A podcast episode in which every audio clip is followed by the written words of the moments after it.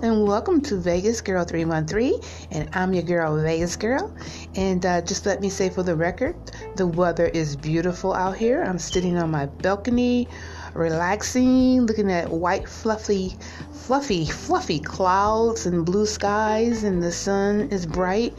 And uh, this is something great because you know how um, Vegas girl rags on the weather because it's just been such a downer lately. But if you guys are coming in or you're getting ready to touch down, uh, expect beautiful weather, highs up in the 70s for the next few days. Um, you can keep those thermals, those boots, those mitten and gloves. You can keep them at home. You know, I've been ranting and raving about bringing them with you, um, but now you can leave them at home and you can just enjoy the beautiful weather we have out here um, in Vegas. Um, and the day is February the 28th, and it's a Thursday. And uh, like I said, for the next few days, we're expecting lovely weather. Um, we're going to do the diaries today, um, the Vegas Diaries, episode 8. And episode 8 is called I Have a Serial Killer in My Family. Hmm. Ominous uh, title, but it's a true experience. And in these uh, Vegas diaries, uh, they're, they're, they're true experiences that I've experienced uh, while living here in Vegas. So, um, before we get into that, you know, there's some things that's happened around town that you guys may need to know.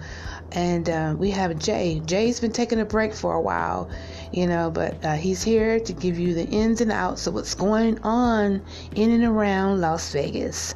Uh, take it away, Jay.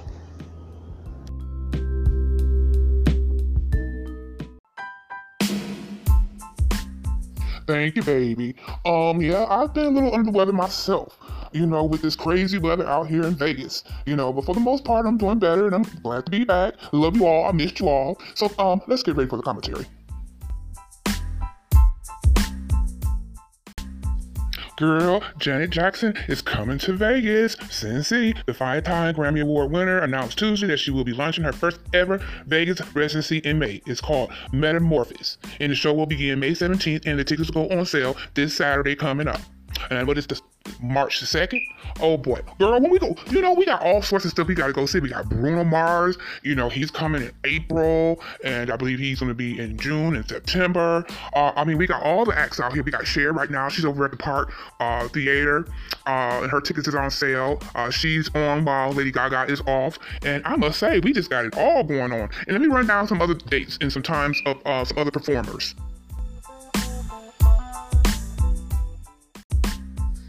Okay, loves. We also have uh, Ruben, and we have Ruben Sings Luther. He's going to be at the Texas station, and that's the March March 1st. Uh, and that's always and forever, evening with Luther Vandross. So uh, that might be nice to go see. We also have Kenny Lattimore. He's going to be at the Santa Fe uh, Casino. That's going to be March the 9th. If you do want to get your giggles on, we got Craig Ferguson, Hobo Fabulous. He's going to be at the Green Valley Ranch Casino, April uh, the 12th. And yeah, we have Daryl Hall and John Oates. Uh, they will be at the Caesars Palace Coliseum Wednesday, March 20th, Friday, March 22nd, Saturday, March 23rd. Uh, and that will be at the Coliseum at Caesars Palace. And um, that's another good concert I, I might want to see for all you old hits. And um, that's it for OJ. And you take it away, doll.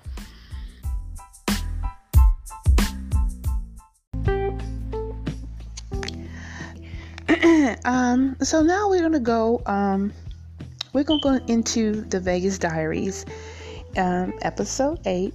Uh, I have a serial killer in my family, and um, how do I get into this? Um, I'll just jump right into it. I started uh, dating a guy, and um, we hit it off pretty good. You know, um, I hadn't been in a re- I had been in a long term relationship as far as uh, long distance, but I hadn't been in any type of relationship with a person that lived in um, the same city I lived in here in Vegas. And um, so I, I, I, met this guy and we got into uh, we kicked it for maybe like over a year. And uh, one day we were just talking, and um, you know, it's like he had something to tell me. And um, I was like, okay, you know, cool. and for the you know and just for looking here now um i'm gonna name him um hmm let's name him sam okay so um sam was like yeah I, I need to tell you something and so i'm like well you know what is it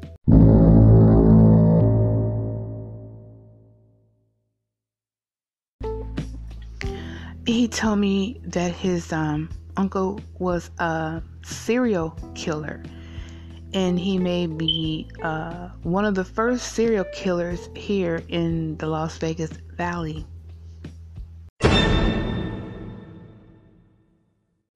And I'm like, what? you know, it caught me totally, totally off guard. Like, you know, I've never, at least no one's ever been, I want to say maybe that honest to tell you know, me that they had um, a killer, let alone a serial killer, um, in their family. In fact, you know, an uncle, someone that's close in line in your family. And um, I was taken aback, and um, and he gave me his name, and you know, and um, sure enough, later on that evening, you know, I looked it up, and um, I I did see some things that was going on um, it, it was kind of weird, but I was under the impression that this had already happened like years ago, which still had me kind of like, ooh, you know, I had no idea that this was really happening now. And basically, what I'm going to do, um, this is really pu- public knowledge, but um, I'm, I'm going to leave out the names. So, and this comes from uh, the Las Vegas uh, uh, Review Journal. A suspected serial killer said to be connected with five dead women pleaded guilty Thursday afternoon in Las Vegas to two counts of second degree murder. Authorities have tied two killings in the valley dating more than 40 years.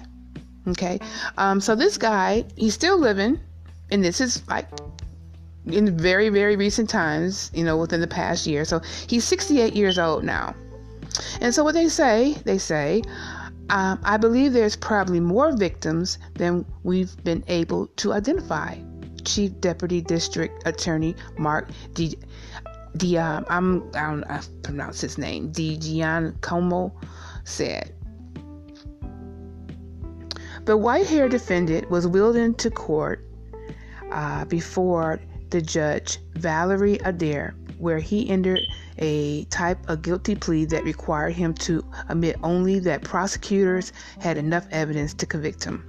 Okay, so basically, this this is what's been you know going on like in the past year, and like I said, I had no idea um, that this was like kind of recent stuff as far as him going to jail.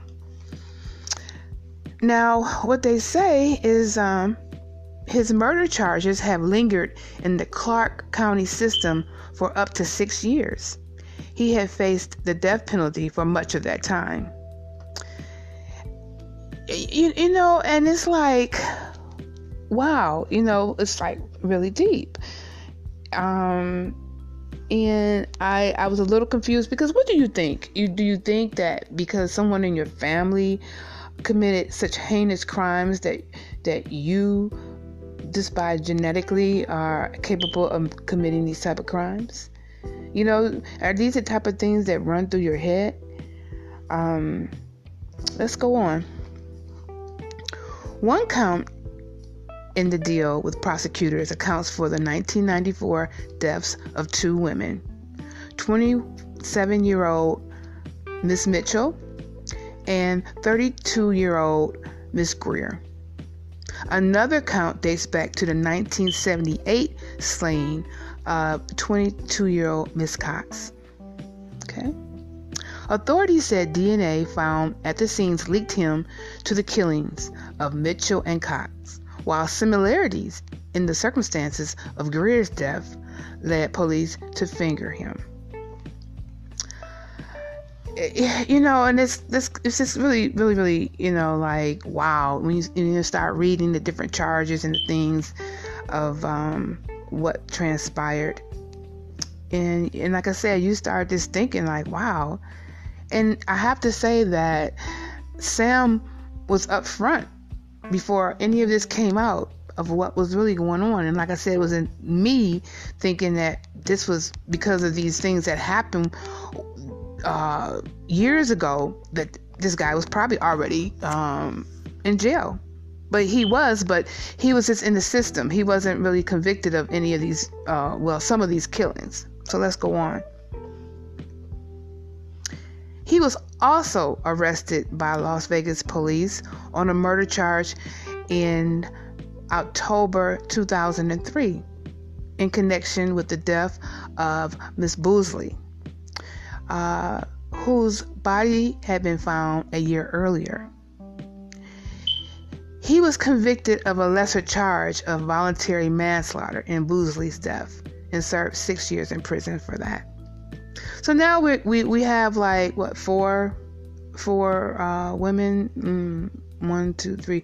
Yeah, we got four women um, up up under his belt, and also other cases where they um, kind of fear that maybe he was um, behind that. But let's go on a little bit more. He was also charged with the murder of his mom. Uh, she was burned to death. Uh, he was charged with manslaughter, and he served six years in a Mississippi prison. Um, August of 2012, they tracked him down in southern Mississippi, where he had apparently been living out a garage, according to the the doc, um, the court documents. Okay, um, they said that he had lived in Las Vegas in the 1970s, near where Cox's body was found, but denied any connection to her. He also denied knowing or seeing any other other um, females that were known prostitutes that had frequent the historic West Side of where he lived.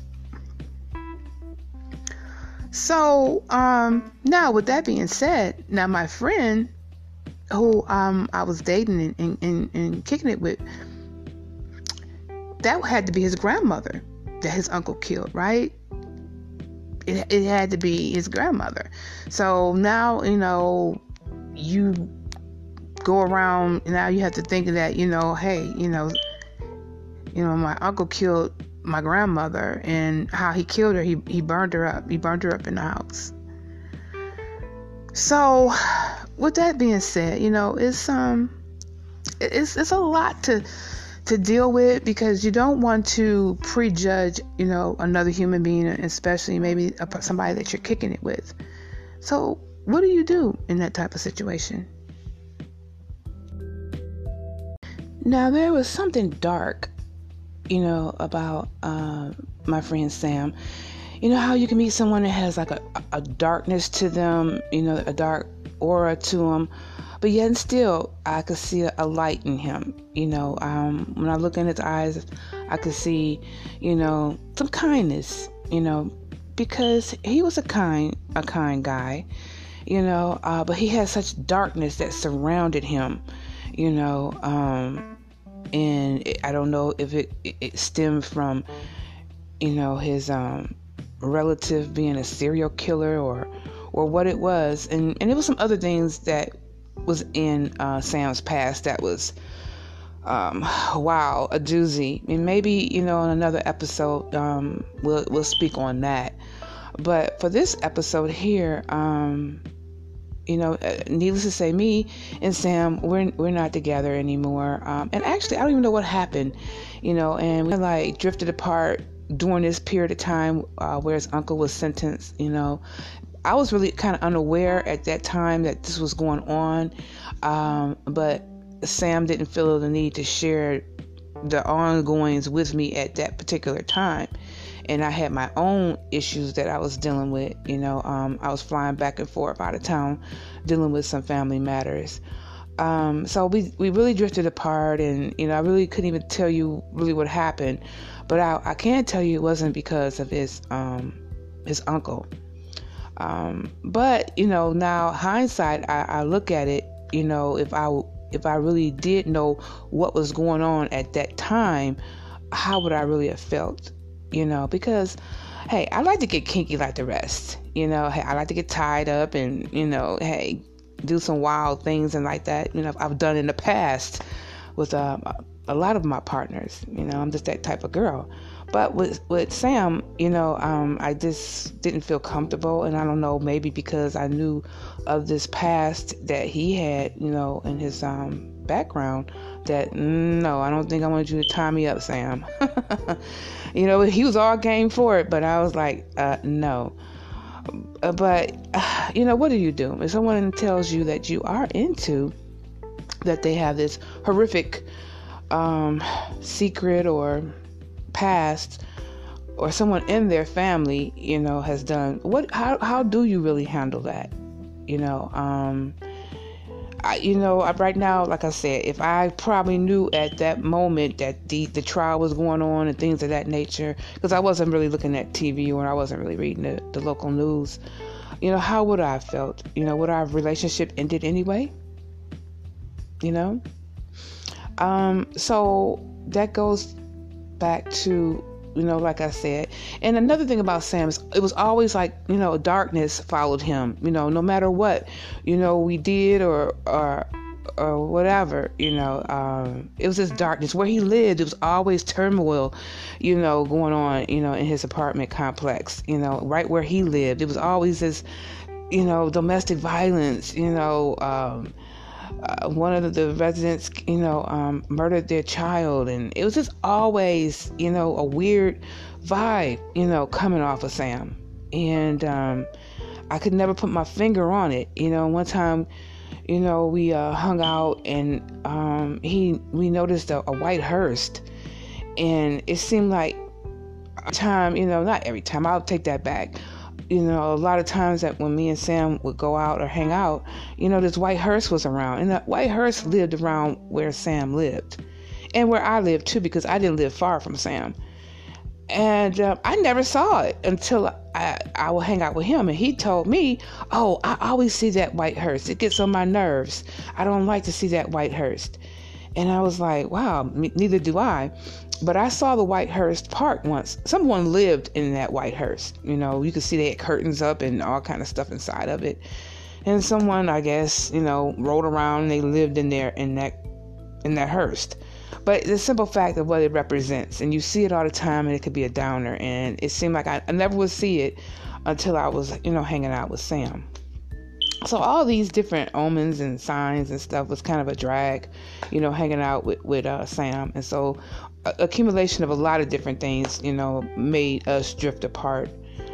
Um, but it all goes with saying that what I say, if it's for you, it's for you, and if it's not, it's not. In the case of Sam, he wasn't for me. Okay, this one's for you. Um, thank you guys. Love and peace, happiness. Talk to you later. Bye.